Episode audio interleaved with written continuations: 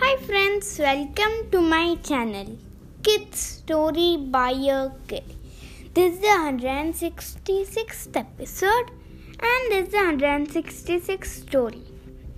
The name of this story is Unity is Strength.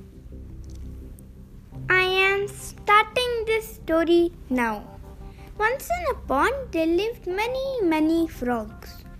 One day a stork came to eat them.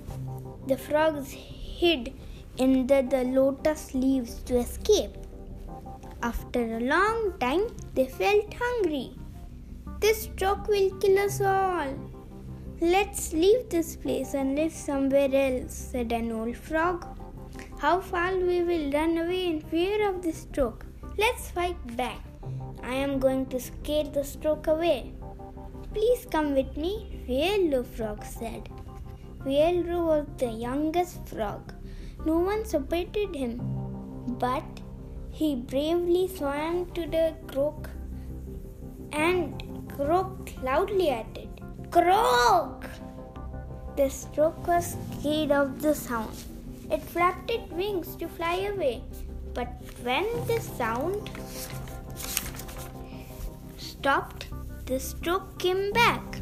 Somehow, Fiello escaped from the sharp beak of the stroke. Another big fat frog who was watching this said, I can make a bigger sound. Let me scare it up. The fat frog came forward with a louder croak. Croak! But it was of no use. Soon came bigger frogs with louder sounds. Each one tried its loudest croak to scare the stroke away. Just then, Fiello said, Come on, let's croak together. This time they all came together. Croak! The sound was so loud that it really scared the stroke away. Unity is strength, laughed the frogs merrily. The moral of this story is unity is strength. So, bye bye, friends. Good night. See you tomorrow.